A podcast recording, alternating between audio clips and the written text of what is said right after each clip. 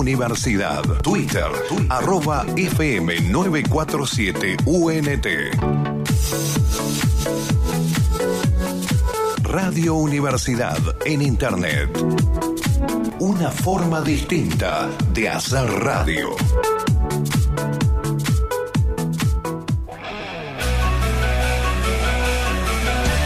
Si estás perdido en esta enorme jungla de cemento, acá vas a encontrar tu rumbo.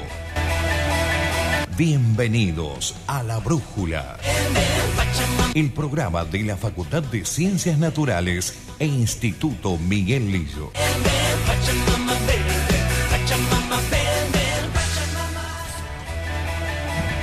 8 de la noche, dos minutos. Esto es Radio Universidad. Damos comienzo de esta forma a La Brújula, el programa de la Facultad de Ciencias Naturales, con la conducción de Rodrigo Camposalvo. Comenzamos este programa con 28 grados de temperatura, la humedad 59%, cielo mayormente nublado sobre San Miguel de Tucumán.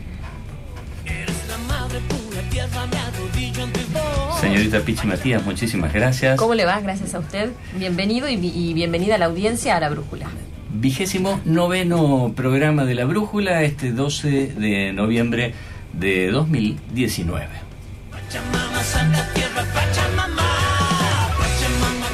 Son ellos quienes nos reciben a nuestra llegada a la universidad, lo digo como alguna vez exalumno, y también los que nos despiden a nuestro egreso, trámites mediante. Algunos limpian, barren, ordenan, otros analizan expedientes, realizan presupuestos o administran el patrimonio universitario. Hay incluso héroes desconocidos entre sus filas. Después de todo, ¿quién no imaginó el rostro o cómo es la mano que guía la pluma con la que se caligrafían uno por uno los títulos universitarios? ¿Lo pensaron? No obstante, la evidente pluralidad de su inserción laboral los definimos coloquialmente desde lo que no son o lo que supuestamente no hacen. ¿De quién hablamos? Por supuesto, de los no docentes universitarios. ¿Qué lectura institucional tienen estos trabajadores de la gestión universitaria? ¿Cómo miran a los otros estamentos? ¿Cómo son vistos? De estos temas y otras interrogaciones hablaremos con los invitados de esta noche. Bienvenidos una vez más a La Brújula,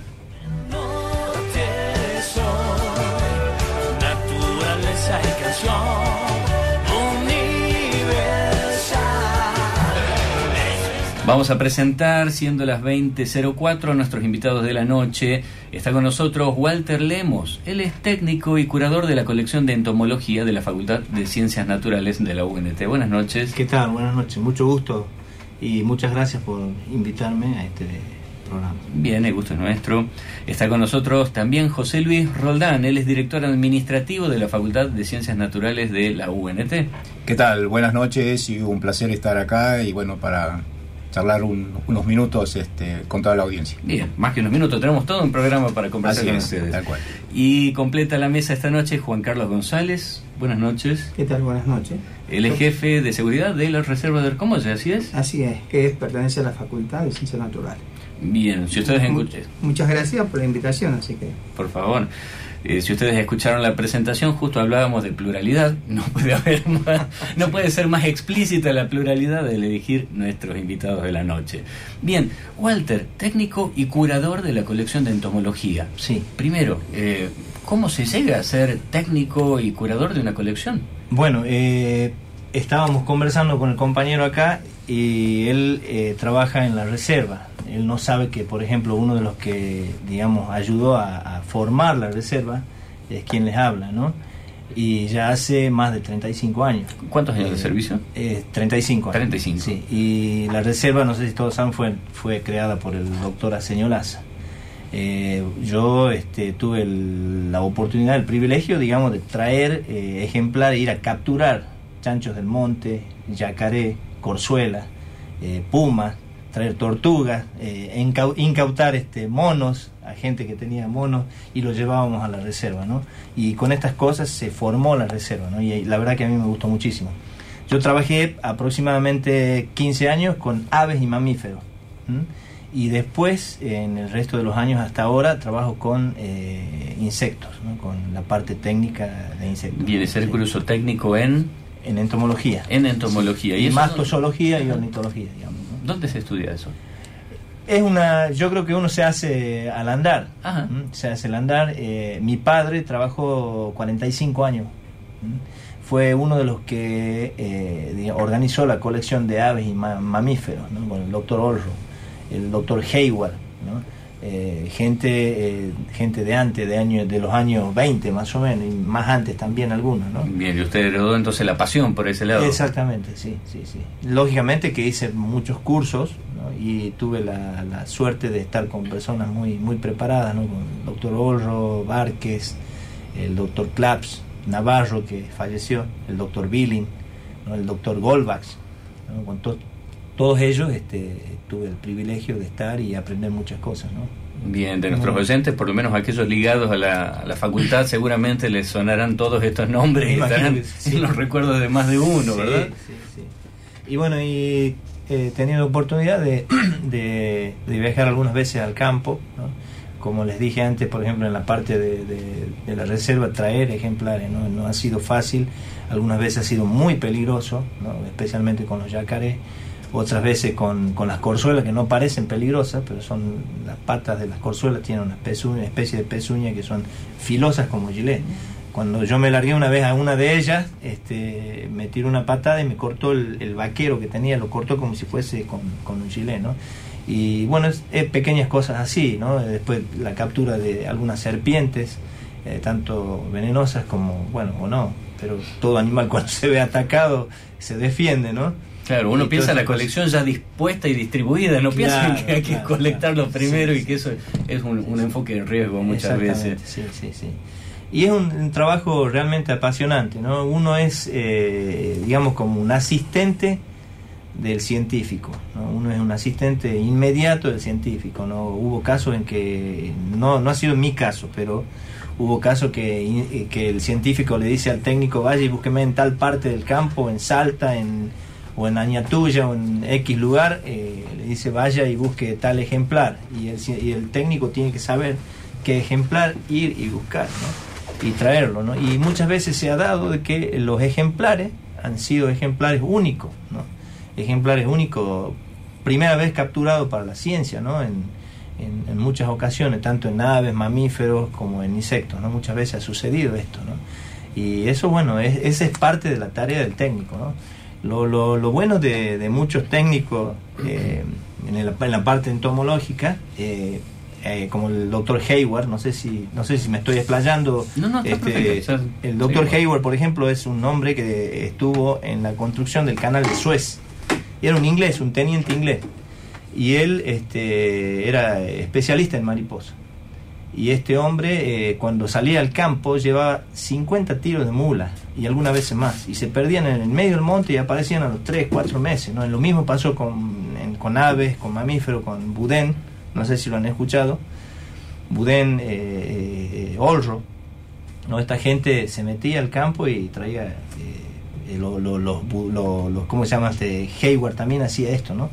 Entonces, este, esta gente eh, se arriesgó muchísimo para formar las colecciones que hoy tenemos, ¿no? Hay muchas cosas que la gente no, no sabe que hay en la colección. Hay muchos ejemplares que están en museos de Alemania, que son, digamos, se han capturado cuatro, supongamos, y dos han ido a Alemania o dos han ido a Inglaterra y dos han quedado en el museo nuestro, ¿no? En, la cole- en las colecciones nuestras, de, de aves, mamíferos y eh, de insectos, por ejemplo, ¿no? Se pueden encontrar en, en- en el Museo de Londres muchas cosas, ¿no? Les damos la bienvenida a la mesa a Luis Monti, que nos va a acompañar también esta noche. Buenas noches. Buenas noches. Carla Revelato, se suma también a la mesa ¿Qué usted? ¿verdad? ¿Cómo andan? Bien, sí, sí. Nos quedamos aquí hoy. Bien. ¿Le podemos decir a los eh, oyentes nuestra página de Instagram, así saben desde dónde escucharnos sí, y por vernos? supuesto. Eh, nos encuentran en el vivo de Instagram, arroba Facultad de Ciencias Naturales EIML. Ahí nos encuentran. Si no, en el Facebook, Secretaría de Comunicación y Extensión de la Facultad. Sí, radio es ahora imagen y sonido también. Bueno, estamos conversando para aquellos que se están sumando a la mesa ahora y a la radio también con Walter Lemos, José Luis Roldán y Juan Carlos González, eh, los tres no docentes de la UNT. Eh, buenas noches. Ahí, Walter, nos estás contando un poco de lo que es este, este patrimonio que tiene la universidad en el caso de las colecciones. Y realmente es impresionante el patrimonio universitario en general. En, en- en nuestra facultad lo podemos ver en las distintas colecciones que hay. Seguramente otras facultades como arte tienen la pinacoteca y, y así la universidad va teniendo un patrimonio importantísimo. Y está en los técnicos el resguardo de ese patrimonio. Así es. Eh, ¿cómo, ¿Cómo llegas a, a la tarea técnico? O sea, ¿cómo, cómo es tu, tu, tu, tu aparecer en este... en Bueno, este- una, una de las razones me gusta, ¿no? Me gusta todo lo que es arte y uno tiene que le tiene que gustar el arte, digamos, la parte manual. Por ejemplo, eh, hace unos años eh, la colección de Shipton, no sé si la conocen, eh, es una colección que coleccionaba el, el administrador del ingenio La Corona, acá en Tucumán. y la universidad lo compra a esta colección. Y esta colección estaba siendo destruida por un derméstidos, se llaman unos insectos que comen pieles, comen comen todo, comen pianos, las maderas de los pianos, por ejemplo. Caramba, hay que tener mucho Sí, cuidado. Claro, son, son unos cascaruditos, son unos cascaruditos muy chiquititos, ¿no? Y bueno, este y demoramos cuatro años para este, restaurar esa, esa colección, ¿no? Eh, había que hacer patas, había que hacer picos, había que hacer cabeza, ojos, ¿no? Eh, había que hacer imitaciones de plumas, había- bueno, había que usar todos los materiales posibles, óleo, ¿no? Este, ¿La algunos- colección Sheaton es de la universidad? eh, por lo que te- entiendo yo, sí. Sí, yo vi lo- lo- lo- los, los libros en donde figura la, que la universidad lo compró. ¿no? Excelente. Este, eso sí, eso sí, sí, yo lo vi. Este, pero bueno, no sé qué pasará. ¿Qué valor ¿Quién tiene más? para la universidad tener este tipo de colecciones? ¿Cómo, cómo? ¿Qué valor tiene para la universidad tener este tipo de No colecciones? tiene valor. Es invalorable, ¿no? Es impresionante. Hay ejemplares que ya no existen del lugar de donde se los capturó. Sí. Con eso nomás Wow. ya te digo lo que es, ¿no? Y, y hay ejemplares de 1890. ¿no? La gente no sabe eso, ¿no? Eh, una de las cosas que a mí más me, dio pena, porque da pena, ¿no? Este, había un- unos cisnes con la mamá, el papá y todos los polluelos este, preparados. Y eso tuvo que ser restaurado, algunos se, se tuvo que, eh, digamos, sacarlo del, grupo porque no, no tenían reparo, ¿no? Entonces, este, eso no, no, eso quedaron, pero el, el- grueso de la familia lo quedó. Pero se imaginan un cazador, este, en esa época estos tipos iban, cazaban de todo y traían de todo, ni preparaban todo. Ellos, ellos iban con, como les decía, en el caso de, de, Shi- de, de Shipton, el inglés este, era un inglés que administraba la- la- el ingenio de la corona. Bueno, en el caso de él, él eh, iba, eh, cazaba y tenía preparado- preparadores ingleses. Traía un montón de tipos. que Y no solamente cazaba acá, en, en, en Argentina, en América. Hay ejemplares que cazaba en África o en cualquier otra parte del mundo. Y todos esos ejemplares pertenecían en algún momento a la colección de él personal. y eh, él traía esos preparadores y esta gente los capturaba, los, los pillaba los bichos y ahí en el instante los preparaban.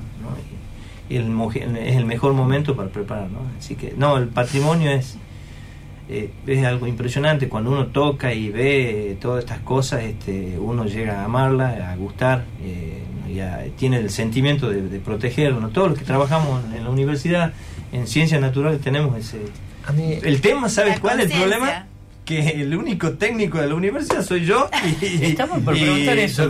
¿Cómo, se y ¿cómo se llama el traslada? Aguilar. Aguilar. Y Aguilar. ¿Cómo- ¿Cómo se traslada esto a otras generaciones, Éramos a nuevas 30 generaciones? técnicos. Se forman. exactamente. A mí ¿Se justo, está pensando en el futuro? justo te estaba a preguntar eso. A mí me parece preocupante la situación de la universidad en cuanto a la preparación de técnicos y cómo de alguna manera ha ido dejando de lado ese, ese rol y, y pone en riesgo un montón de patrimonio. Claro. ¿Lo ves de esa manera? Totalmente, totalmente. Sí, sí, porque eh, si no preparamos, eh, a mí me falta 5 años para jubilarme, tengo 60 años casi ya, cumplo ahora en febrero. Y en esos 5 años tendríamos que poner a varias personas. Hay personas que, que lo- los preparadores de antes, que vos los has conocido, Sí. a Gómez, a Gómez, a, este, a Budín, eh, esta gente, eh, no solamente preparaba aves y mamíferos, era especialista en, en plantas. ¿no? Claro. Leñame, no sé si escuchaste, él era, eh, ¿cómo se llama? Eh, la parte de planta. eh, él era reconocido mundialmente por todas las publicaciones que tenía. Bueno, él murió, pero no, no, no preparó a nadie. No, nadie se preparó, nadie se preocupó para que sea alguien, se prepare a alguien. ¿no? Y lo Gran- mismo ¿Quién está nos va a apoyar las pasando. colecciones? Totalmente, ¿no? Gran, gran parte de, la, de esta fama mundial del lillo está vinculada con los técnicos, grandes técnicos que hubo. eh, había un señor, me acuerdo, de- pero él era de la fundación que tenía como 80 años, que trabajaba con alacranes, que era un autodidacta, Goldman creo que. Goldbach. Goldbach. Yo trabajé con él muchos años. Era, era icónico Goldbach. Y hoy, hoy una situación, hace poco se jubiló Hugo Núñez y no hubo un reemplazo en ese sentido. Hay, hay una, una preocupación grande. Sí, no, eh, nos podemos preocupar también, llamemos a alguien, man- Sí, sin duda. Porque se- eh, yo, creo- yo veo muchas veces, ¿no? Este, eh, que, digamos, se, se, se preocupa más por la parte, eh, tal vez política, y no tanto por, la, por lo que le vamos a dejar a los chicos que van entrando a la facultad. Yo recién vengo de dar una charla de conservación y pre- preparación de ejemplares en colección ahí en la facultad, ¿no? Sí. A los chicos, pero no todos están decididos a qué van a seguir. Claro. ¿no? Este, algunos irán a seguir geología, no sé si irán a trabajar con insectos. Y yo siempre cuando hago la introducción y hablo con ellos, siempre le hablo de, de todo, ¿no? De lo que son las aves, de lo, de lo que son los mamíferos y, y los chicos quedan abriendo la boca y ven que cómo es esto, ¿no? Y entonces eh, Sí. hay, hay que preparar a los jóvenes, ¿no? Sé que mencionaste la parte política, una de las cosas que me llama mucho la atención es el sistema de ingreso y la toma de decisiones con respecto a las funciones de los no docentes en la universidad.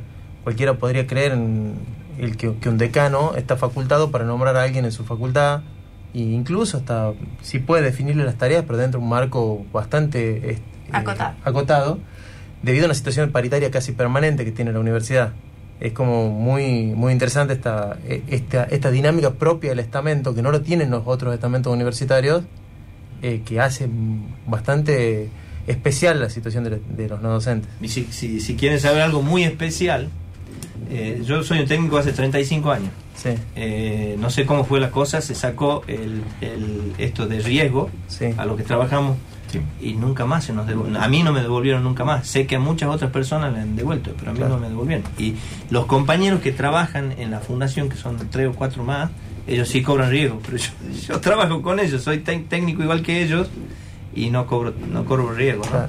No sé si ese es el sentido de esta de esta de Sí. este encuentro, pero No, por supuesto, este, ya que vos lo mencionas, ¿no? Eh, no, se, no se nos ha dado la importancia ya en nada, porque ya incluso hasta las cosas que se nos han quitado eh, no se nos han devuelto. Totalmente. Eh, Juan, vos eh, con la tarea que tenés, primero me imagino que tenés el, el riesgo dentro de tu... Sí, de tu sí. Claro, porque Dentro vos... de todo sobre adelante. Y Sí. para mí me pone, la verdad, muy contento de escuchar a un compañero. ¿Por qué? Porque pienso casi similar con de él, en donde me siento identificado en el sentido, digamos, de pertenencia que tiene con la institución, en, en la vocación de servicio, que es fundamental, sobre todo en mi área, en nuestra área, digamos, que puedo hablar. En donde acá, por ejemplo, en las facultades siempre hay un compañero que lo reemplace. Si falta uno, no afecta al resto. Allá nosotros, por ejemplo, si no tenemos una vocación de servicio y tener un buen compañero, no es un buen circuito, no digamos, no funciona bien. Bien, recordemos a la audiencia dónde se desempeña. Eh, yo soy jefe de- del área de seguridad de la Reserva de Orcomolle, que hacía mención, que fue creada en el año 86, por en, en ese entonces el doctor Gilberto Señolaza, eh, a los cuales tenemos una, un promedio de, digamos, de visita anual de 50.000, que, digamos, se va, se va avanzando año a año, y nosotros como institución tenemos que estar a la altura de las circunstancias, como siempre digo. Y teniendo en cuenta de que la universidad está pasando unos momentos bastante difíciles y sobre todo los nombramientos cada vez son más particulares, o sea, eh, sería bueno poner en una mesa, sentar y cada uno que exprese, sobre todo el no docente. El no docente a veces nosotros eh, nos conformamos con el, con el ingreso. Eh, antes de ingresar a la universidad decimos, no, sí estamos dispuestos a trabajar en todo, en lo que sea. Una vez que entramos a trabajar, dice, no. Se pone selectivo. No, pero mirá, tengo estudio. No, mirá que yo tengo religión. No, mirá que, ¿entendés? O sea, no, en, el, en la parte nuestra ya ingresé por el año 89, ya estoy cumpliendo 30 años, digamos, en la institución. Eh, siempre estuvo primero la institución, salvaguardar los bienes de nuestra institución. Y eso que el área de seguridad es un tema bastante complejo, con bastante flagelo, bastante para trabajar, pero bastante para capacitarse también, porque uno docente que no se capacita y el camino es, es muy corto. o nos quedamos y no avanzamos. Un, un docente que no se capacita, usted sabe, él está diciendo que todos los que conoce y por los años que nos lleva, y pero sobre todo una enorme vocación de servicio, un, un enorme sentido, digamos, de pertenencia. Pero eso es un conjunto, pienso en lo particular, que siempre tiene que estar respaldado por las autoridades. Si no, y, y se nos hace bastante cuesta arriba, como le digo. Por ejemplo, tenemos la reserva donde le estaba diciendo, en donde usted a solo 15 kilómetros de acá tiene un lugar en donde puede pasar el día, en donde su hijo puede ir a aprender, donde hay gente que lo está recibiendo, hay guías preparados por la por nuestra facultad que le brindan digamos conocimientos sobre el área, conocimientos sobre fauna, conocimientos sobre toda la especie que hay. O sea, es un área bastante compleja, pero hay que seguir trabajando, ¿verdad? Para estar a la altura de las, digamos, de las circunstancias. Bien, ¿y qué cambios vio en estos últimos años desde que se desempeña, por supuesto, ahí en, en el área? Eh, y por un lado, la parte, digamos, digamos positiva, porque tenemos, digamos, más participación, tenemos, tenemos, digamos, una llegada más, digamos, a nuestras autoridades. ¿En qué significa eso? En que podemos plantear, digamos, las necesidades que estamos teniendo. Por otro lado, un avance, un avance, eh, y eso es un tema para analizar. Eh, muchísimo más, digamos, visitantes. Eh, la presencia de los bikers, las caminatas, los trekking nocturnos.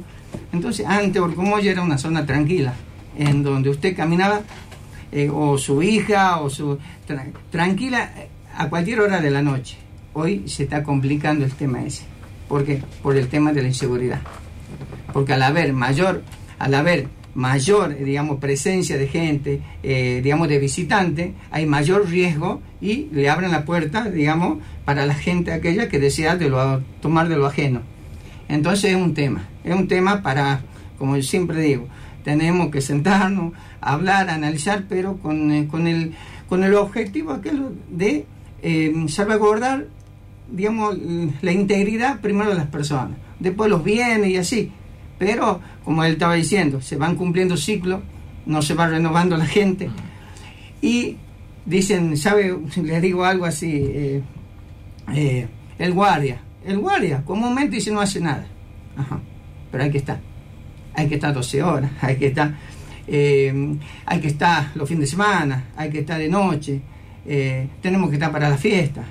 O sea, eh, es verdad que aparentemente no hace nada, pero tiene un, un, un ámbito grande de responsabilidades eh, y tratando de eh, cometer el menor, eh, digamos, hierro posible, porque un hierro de, de un guardia Por todo lo que se pone en juego, por Y- supuesto. y estar a tratar de resolver cualquier tipo de situación de la mejor manera posible. Bueno, se amplía nuestra mesa, 2024, le damos la bienvenida a Ileana Bregupas. Hoy me demoré, pero acá estoy siempre presente. Muy buenas noches, disculpen Buenas noches. la demora. Me estabas contando lo que era la experiencia de ser guardia. A pesar de lo difícil que debe ser, de estas complicaciones que tenés, ¿cómo es la experiencia para vos en la otra cara de la moneda? ¿Es muy lindo? ¿Nos puedes contar un poco de ese Sí. lado? Para mí es fascinante, es fascinante. Parece que he nacido para ser un guardia. O sea, mi, mi, en mi juventud, en mi secundario, quería ser, eh, mi carrera, digamos, era militar. O sea, no se pudo en su momento, pero es, digamos, es una pasión que tengo. Eh, lo hago con enorme vocación de servicio. Eh, entonces, eso es lo que un guardia lo tiene que tener. Porque si no, honestamente, la pasa mal. Honestamente, si no hay una enorme vocación de servicio y un sentido de pertenencia, la pasa mal el guardia. Joder. Le digo porque cuando todos están de fiesta, el guardia tiene que estar. Le digo, un, un 24 de la noche, el guardia tiene que estar. Cuando todos andan mm, de fiesta, el guardia tiene que estar. Y si no tenés lo que te digo, por lo menos. Por lo menos eso. Pero sobre todo, tratando de, de dejar algo en el camino que uno va, aprendiendo, tratando de conocer gente. Y siempre planteando, porque soy un defensor de los derechos del trabajador también, ¿no? O sea, siempre planteando, en la medida de las posibilidades, siempre planteando las necesidades para qué? Para que el personal que desempeñe esa tarea esté a la altura de las circunstancias, que no sea un novato, que sepa cómo resolver una situación X, digamos, que no puede pasar, porque nunca pasa nada, hasta que llega un momento pasa. Y eso puede estar es una vida. Juan, ¿sentiste miedo alguna vez ahora trabajando de noche en un predio tan grande, eh, con los mecanismos de seguridad que tenés? Eh, mire, nosotros el tema del no docente, sobre todo en la universidad, no estamos autorizados a manejar ningún tipo de arma, como ustedes conocen, solo algunos tipos, una tonfa o, o elemento.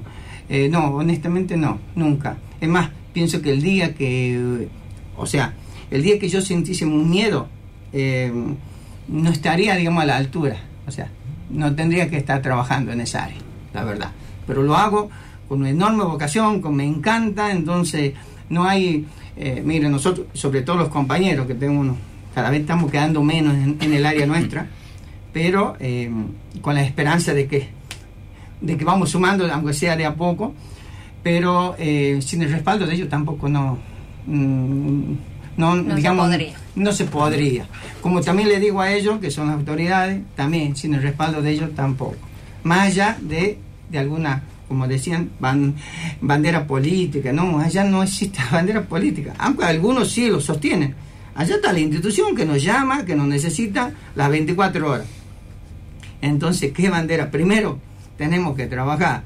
O sea, primero tenemos un montón de necesidades para, para resolver para presentar, para poner a la mesa, y después, si querés, si hay tiempo y si te gusta, te pones la bandería política que quieras. La institución está. Fue de público conocimiento cuando en el cierre de San Javier este, hubo usurpaciones, bueno, de hecho todavía se está en litigio. ¿En la reserva les pasó algo similar? Eh, hubo intento en la reserva, hubo intento que fue, que fue digamos, resuelto sobre, digamos, ahí al instante. Siempre tenemos precaución sobre ese tema. Eh, a veces, a veces hay que ver, eh, porque cuando fue resuelta esa parte, digamos, eh, eh, intervino en otras áreas de rectorado, por ejemplo, o sea, ¿me O sea, pero siempre a mí me gustaría en lo personal tener un modo, tener una forma para, digamos, para llegar bien, porque dentro de todo, hacer un buen trabajo implica un montón, digamos, de temas para tener en cuenta, para llegar a una persona. Porque si usted está sentado ahí, hay forma de decirle, Señor, no puede estar sentado ahí. Y a veces cuando usted utiliza, digamos, la fuerza pública, eso, a veces no lo tienen en cuenta. No, personalmente opino eso, que hay modo y modo, digamos, de pedir.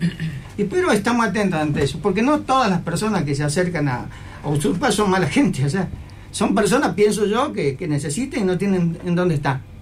y, y capaz que, digamos, no fueron informados correctamente, ¿me entiendes? O sea, que no se puede. Entonces, primero habría que informarle, dar un espacio, pedirle que se retire y, bueno, en todo caso, si no cumplen eso, bueno, entonces ahí sí poner, eh, digamos, eh, en ejercicio todo lo demás. Hay una, una idea en la universidad que, que la universidad está muy llena de no docentes, que hay demasiados. A mí me toca el ver una unidad académica como la Facultad de Ciencias Naturales, que tiene solo 70 eh, personas entre la administración, los técnicos y, y personal de mantenimiento. Una facultad que tiene nueve sedes y tiene 70 personas. Una de esas sedes es la Reserva de Orcomolle, que se lleva casi 20. Entonces, de golpe estamos manejando una facultad con 50 personas que tienen que ir a la parte de administración, eh, mantenimiento, los dos turnos y todas las áreas que pueden ser. Y cuando hay secretarías rectorales que tienen más de 200 eh, trabajadores. Vos, José, que estás a cargo de, la dirección administrativa de la facultad, eh, ¿cómo ves esta situación de manejar una administración con ese, en esas condiciones? Sí, este... ¿Nos puedes dejar la respuesta para cuando hablamos del corte? Que tenemos que ir a una tanda publicitaria. Recuerden que estamos transmitiendo en vivo desde el Instagram de la Facultad de Ciencias Naturales Instituto Miguelillo.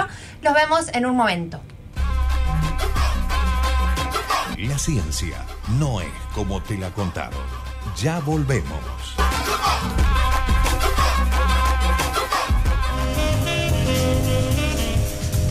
Universidad Tucumán. FM 94.7. En sintonía con usted.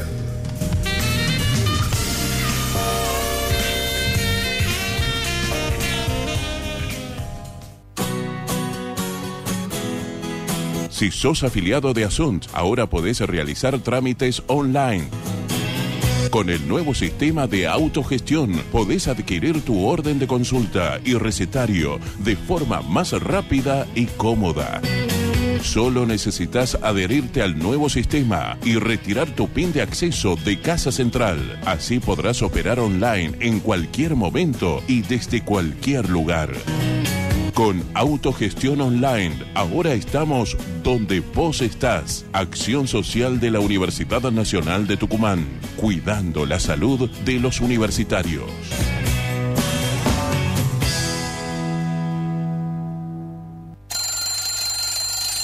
Sí, a las 8 de la mañana llega por la 94.7 la revista radial El Semanario.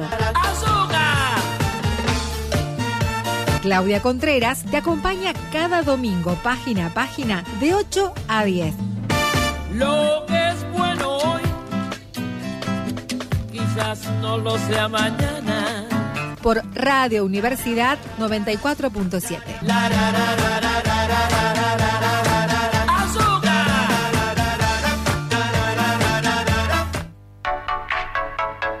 Radio Universidad Tucumán. Ahora vos también sos parte de la radio.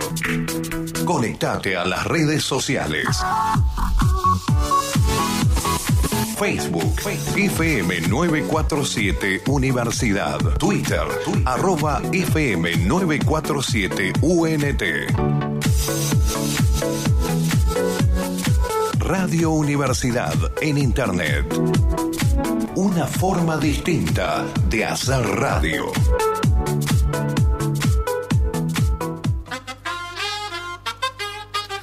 Pierdas el rumbo. Seguí con la brújula.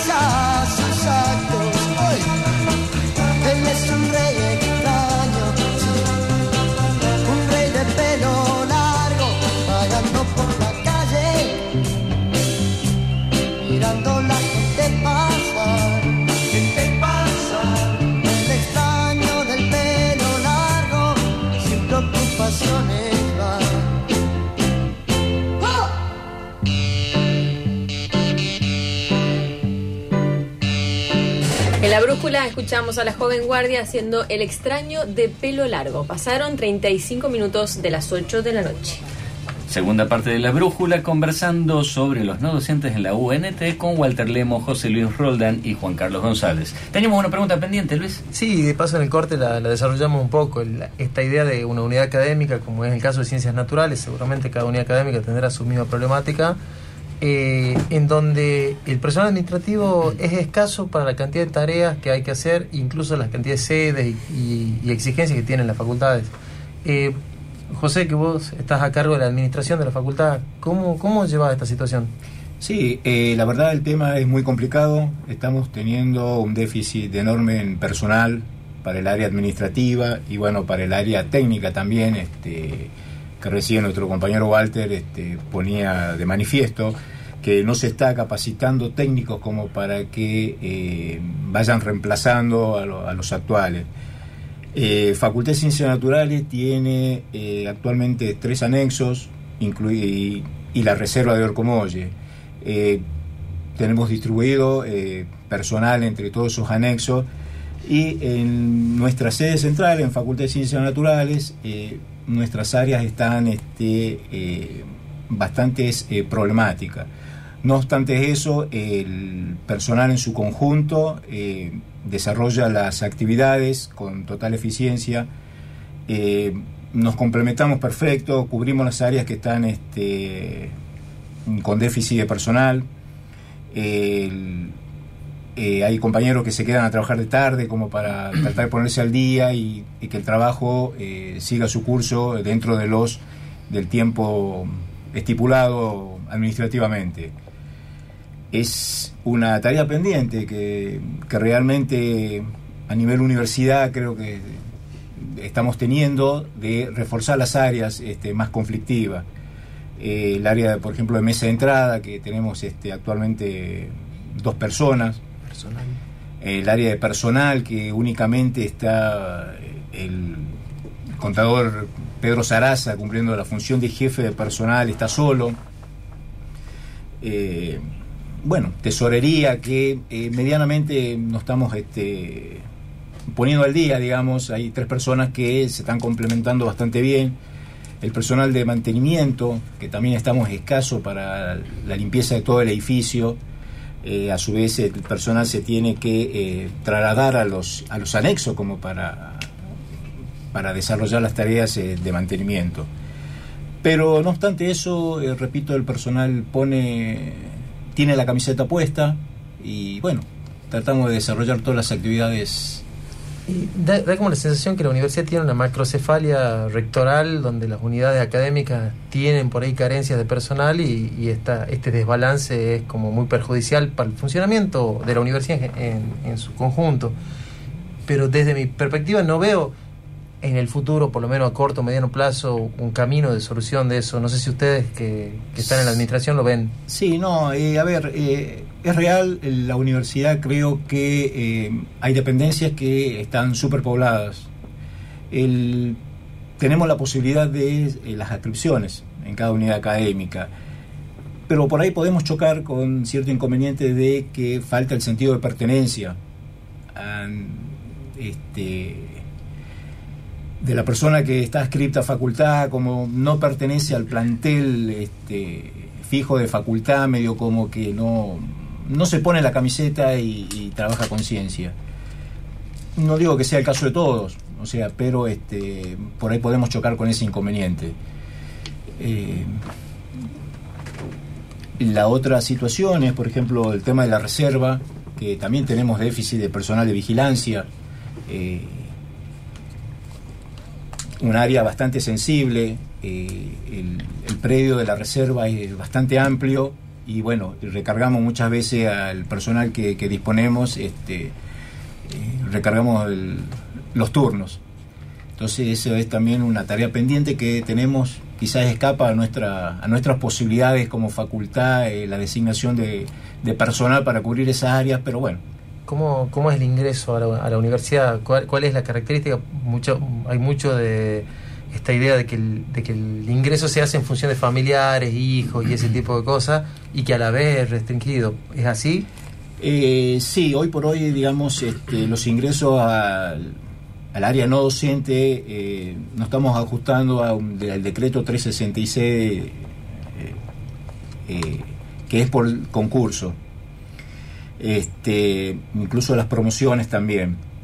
Eh, nuestra idea es, digamos, eh, que eh, las vacantes se cubran, sí, con hijos del personal que está en actividad, como para transmitir el sentido de pertenencia, quizás como es el caso de, nosotros, o sea, mi mamá fue se jubiló como directora de mesa de entrada de la facultad, y bueno, yo venimos de, digamos, del sentido de pertenencia a la facultad, y bueno, y estamos ahí pendientes, y, bueno, tratando de cubrir todas las áreas en, en la que uno, en la que uno pueda.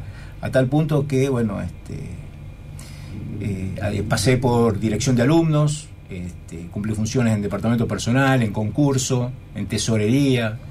eh, y bueno, y actualmente en mi cargo de director administrativo este, trato de brindar todas las áreas que están bajo mi dependencia, bueno, apoyar a, a donde sea necesario, mesa de entrada, personal, el mantenimiento, ¿por qué no? Eh, en este juego de ingresos o de, o de ascripciones hay una palabra que siempre aparece que por ahí para los docentes la escuchan mucho pero no la entienden porque es la paritaria. ¿Qué es la paritaria no docente? ¿Cuál es el rol de esa paritaria? Sí, paritaria no docente es, digamos, eh, la que eh, nos habilita a nosotros como para tener algún, alguna promoción o alguna o ser de- designado como personal de, de- de la universidad. Eh, ese es un estudio que hace el gremio. eh, hay representantes gremiales y representantes de eh, la universidad. Entonces ellos evalúan el perfil y bueno, eh, uno puede acceder a una promoción o, o al ingreso en la, en la facultad. ¿Cómo es el trato con los docentes y con los otros estamentos de la facultad, estudiantes? Eh, bueno, el- eh, es bastante bien, bastante bien el trato. eh, al ser quizás una unidad académica chica, este, es como que todos nos conocemos y, y bueno, podemos acceder, digamos, a un buen, un buen trato, ¿no? Claro, hay una ida y vuelta, cosas se necesitan, se pueden charlar tranquilamente. Sin ninguna duda, sin ninguna duda. Este, quizás la política de- del personal administrativo es tratar de solucionar. Obviamente por ahí tenemos complicaciones administrativas, pero lo tratamos de solucionar de la mejor forma posible y en el menor tiempo. Eso no hay ningún tipo de problema. Las puertas tanto de autoridades como de cada oficina están abiertas para que este, solucionar el problema tanto al alumnos como a los docentes. ¿Cómo, ¿Cómo vive el estamento no docente un cambio de gestión? Cuando cambia un decano, que muchas veces para los docentes no hay un gran cambio porque las cátedras tienen autonomía de cátedra y su vida sigue me- básicamente igual. En el caso de los no docentes, ¿hay cambios? ¿Son estructurales? Eh, sí, hay cambios eh, de acuerdo quizás por ahí al tema político. Eh, según el, el pensamiento político de cada uno, por ahí podemos sufrir traslados eh, a, distinta, a cumplir distintas áreas o, o no. Eso, los cambios de, de autoridades por ahí, este, hay compañeros que lo perjudican si están, en, digamos, no son oficialistas, eh, pero en general en nuestra facultad eso es, eh, es casi nulo. Vos decís que entonces como estamento son vulnerables a, lo- a los vaivenes políticos de la, de la universidad. Eh, sí, sí, sí, este, sí, totalmente. eh, hasta que el- uno, digamos, no rinde concurso en el área que está, digamos, eh, es como que puede ser este, trasladado a cualquier otra, a desempeñar otra función. Ese el concurso sería el nuevo convenio colectivo de trabajo que está en- Exactamente. que está en, que está en está en vigencia. vigencia, exactamente, sí, sí, sí. El decreto 366.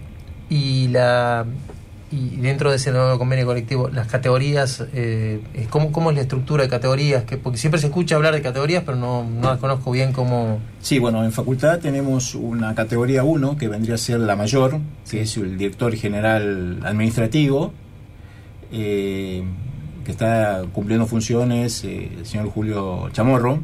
Eh, después, le- no, en vía jerárquica le corresponde, le sigo yo, en cargo de director administrativo. Y bueno, después vienen las distintas eh, jefaturas. Bien. Eh, tenemos el intendente que depende de, de la dirección administrativa, eh, me- ah, tenemos el director de mesa de entrada. la Son cubiertas por concurso. Sí, todas las áreas tienen que ser cubiertas por concurso. Sí, sí. Eh, esa es la parte administrativa. Después tenemos, obviamente, la- el- el área el ideal. académica. El área académica que también eh, está cubierta por un director general académico. Sí, acá Walter ese sería ideal. O sea, hay, hay interinatos dentro de eso. Me imagino que a eso te referís, con que hay, más allá de los Claro. concursos, hay una situación de interinato. Y gremial.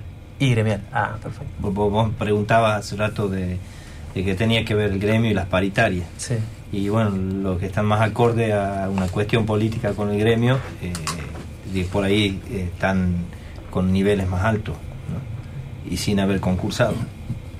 Eso soy totalmente sincero y no tengo miedo a nada, ¿no? Así que O sea, tengo ningún la, problema. la cuestión gremial en el caso de los no docentes es mucho más, más presente en la vida laboral que en el caso de los, no- de los, de los docentes, por ejemplo, que no, no, no juega mucho la cuestión gremial. Que la gremial en los docentes cumple una función más de protección que de el, peso laboral. En realidad, eh, a nivel mundial, la- las leyes gremiales tienen- deben ser así, protección al, al trabajador.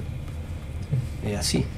Sí, hoy por hoy quizás sea una, una asignatura pendiente, de, quizás de nuestro gremio, de este, hacer un estudio profundo eh, para que nuestro, por ejemplo, el caso de nuestro compañero Juan, que hace vigilancia, eh, o sea, eh, es un área bastante sensible, una, un área bastante peligrosa, que quizás por ahí uno no la tiene en cuenta.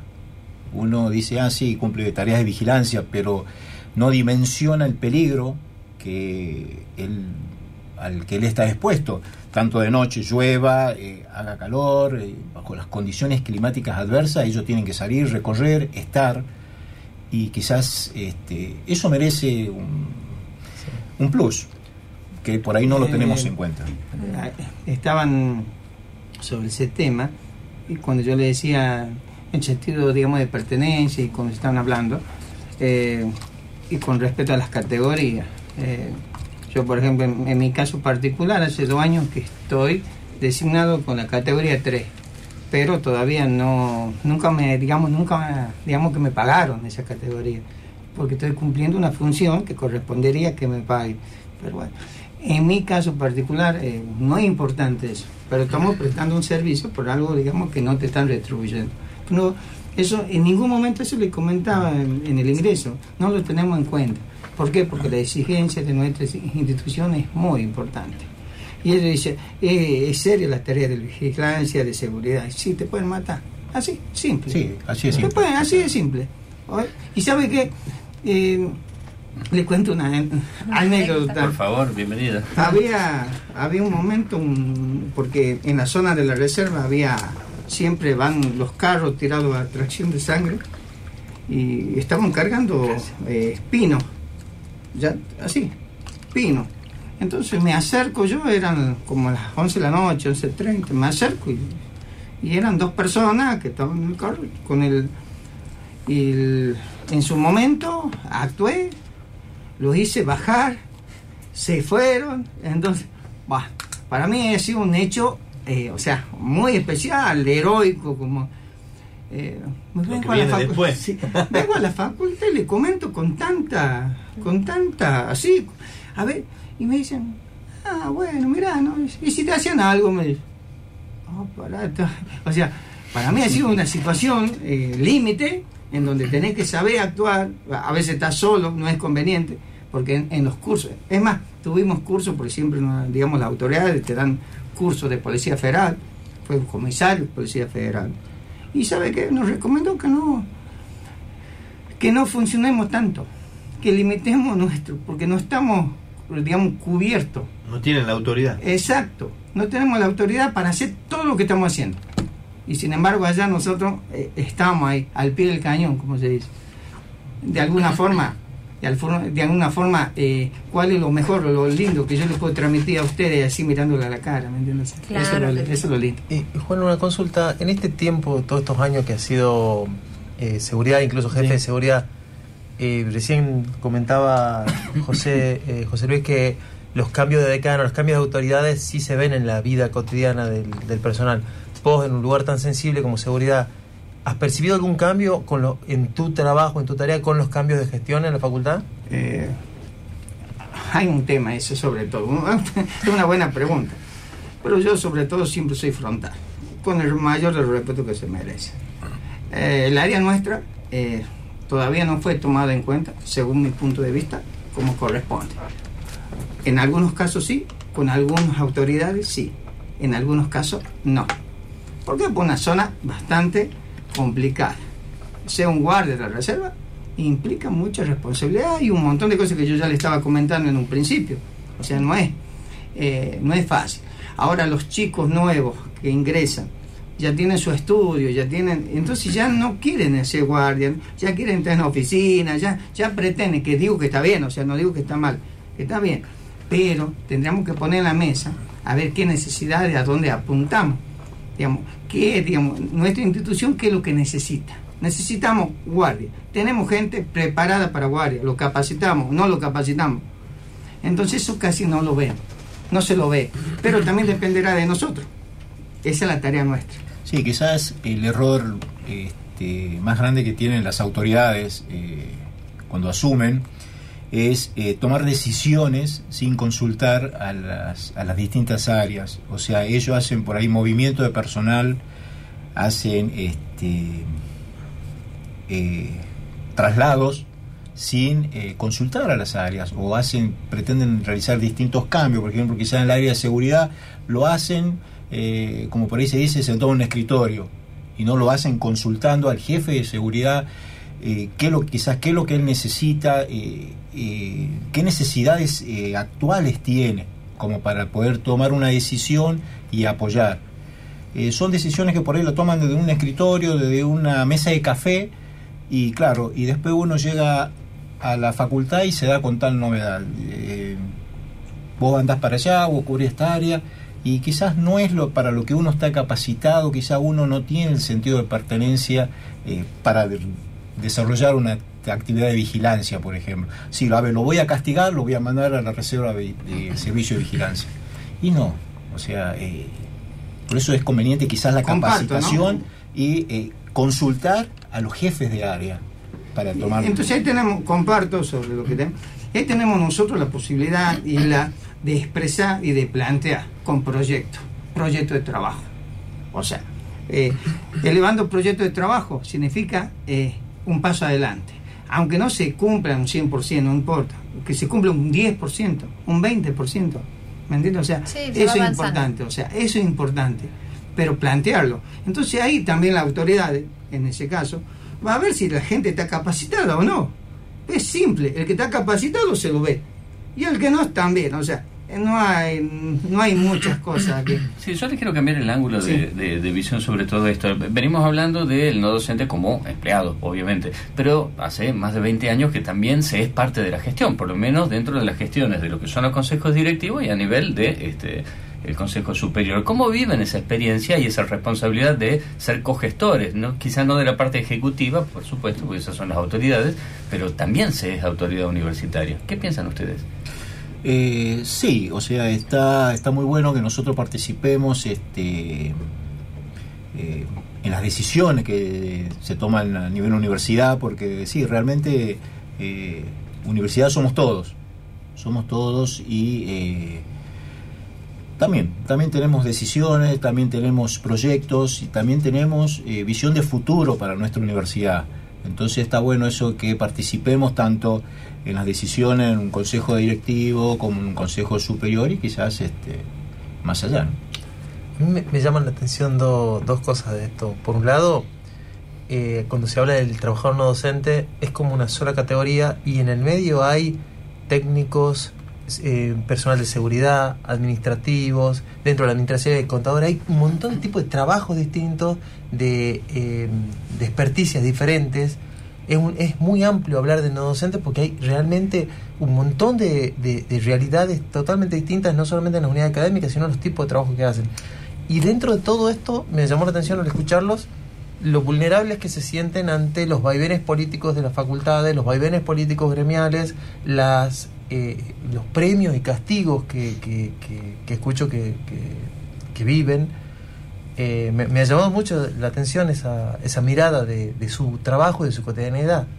Sí, sí, eso lo sufrimos eh, quizás este, cada cambio de gestión, ¿no? Este, Por ahí, eh, bueno, tenemos que estar atentos a, la Yo en mi caso, digamos, eh, en mi caso particular, sobre todo, sabe que eh, a mí no me afecta. Personalmente no me afecta. Porque, eh, digamos, el desempeño de las funciones que uno está haciendo eh, me lleva a estar orgulloso de lo que estoy haciendo. Más allá de los errores, es más cuando uno más cosas hace, más riesgo hay de equivocarse, ¿no? Pero estoy orgulloso de lo que estoy haciendo y lo hago con pasión, con vocación. Entonces, que venga en lo personal, el jefe, la persona, el que sea, lo planteamos, no les tengo, o sea, y si ellos deciden, no compartiré la, si ellos deciden otra cosa, no estaré de acuerdo, no, pero no me asusta, o sea, no me asusta, la verdad que no.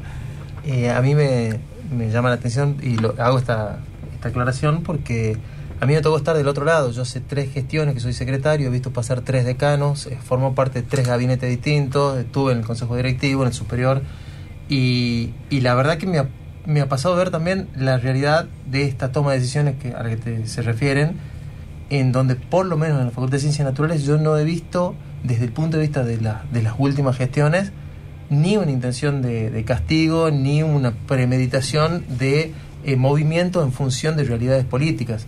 Eh, es más, nosotros en las últimas eh, en las últimas elecciones hemos ido con lista única de no docentes. Entonces, no tenemos, por lo menos desde el punto de vista del gabinete de la gestión, las, est- estas ideas de, de premio y castigo. Por eso me parece importante este diálogo de miradas sobre quizá una realidad compartida en donde, donde por ahí serían tirar puentes de entendimiento eh, mucho más frecuentes. Con respecto a, dos cosas, ¿no? Eh, con respecto a, la parte nuestra, los técnicos, eh, por ejemplo, el, el profesional, el docente o el, el investigador es como es por como decir es un ave de paso, ¿no?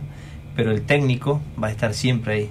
¿No? Entonces, por eso es que es triste que sean pocos los técnicos que quedan. En este caso somos dos, uno en, en- en la parte de, de dinosaurios, este, paleontología, perdón, y en mi caso eh, entomología, ¿no? Y es muy triste que, eh, que no se haya renovado, que no en, botánica, en todas partes, ¿no? Es, es muy triste realmente. Bueno, nos quedamos sin tiempo lamentablemente en la brújula y ya estamos recibiendo la- al equipo del próximo programa. Gracias por haber asistido y gracias a la audiencia, ¿no? Nos despedimos con 27 grados, 6 décimas de temperatura en La Brújula, el programa de la Facultad de Ciencias Naturales. Estuvo con nosotros entrevistados esta noche Walter Lemos, José Luis Roldán, Juan Carlos González. Muchas gracias a ustedes. En la locución Pichi Matías, en la operación Edgar Huanco, en la producción Carlos Revelato. Estuvimos en el estudio Luis Monti, Ileana Breupas y quien les habla, Rodrigo Campos Albo. Hasta la semana que viene. Hasta aquí llegamos, pero todavía queda camino por recorrer. Te esperamos el próximo martes en La Brújula, el programa de la Facultad de Ciencias Naturales e Instituto Miguel Lillo.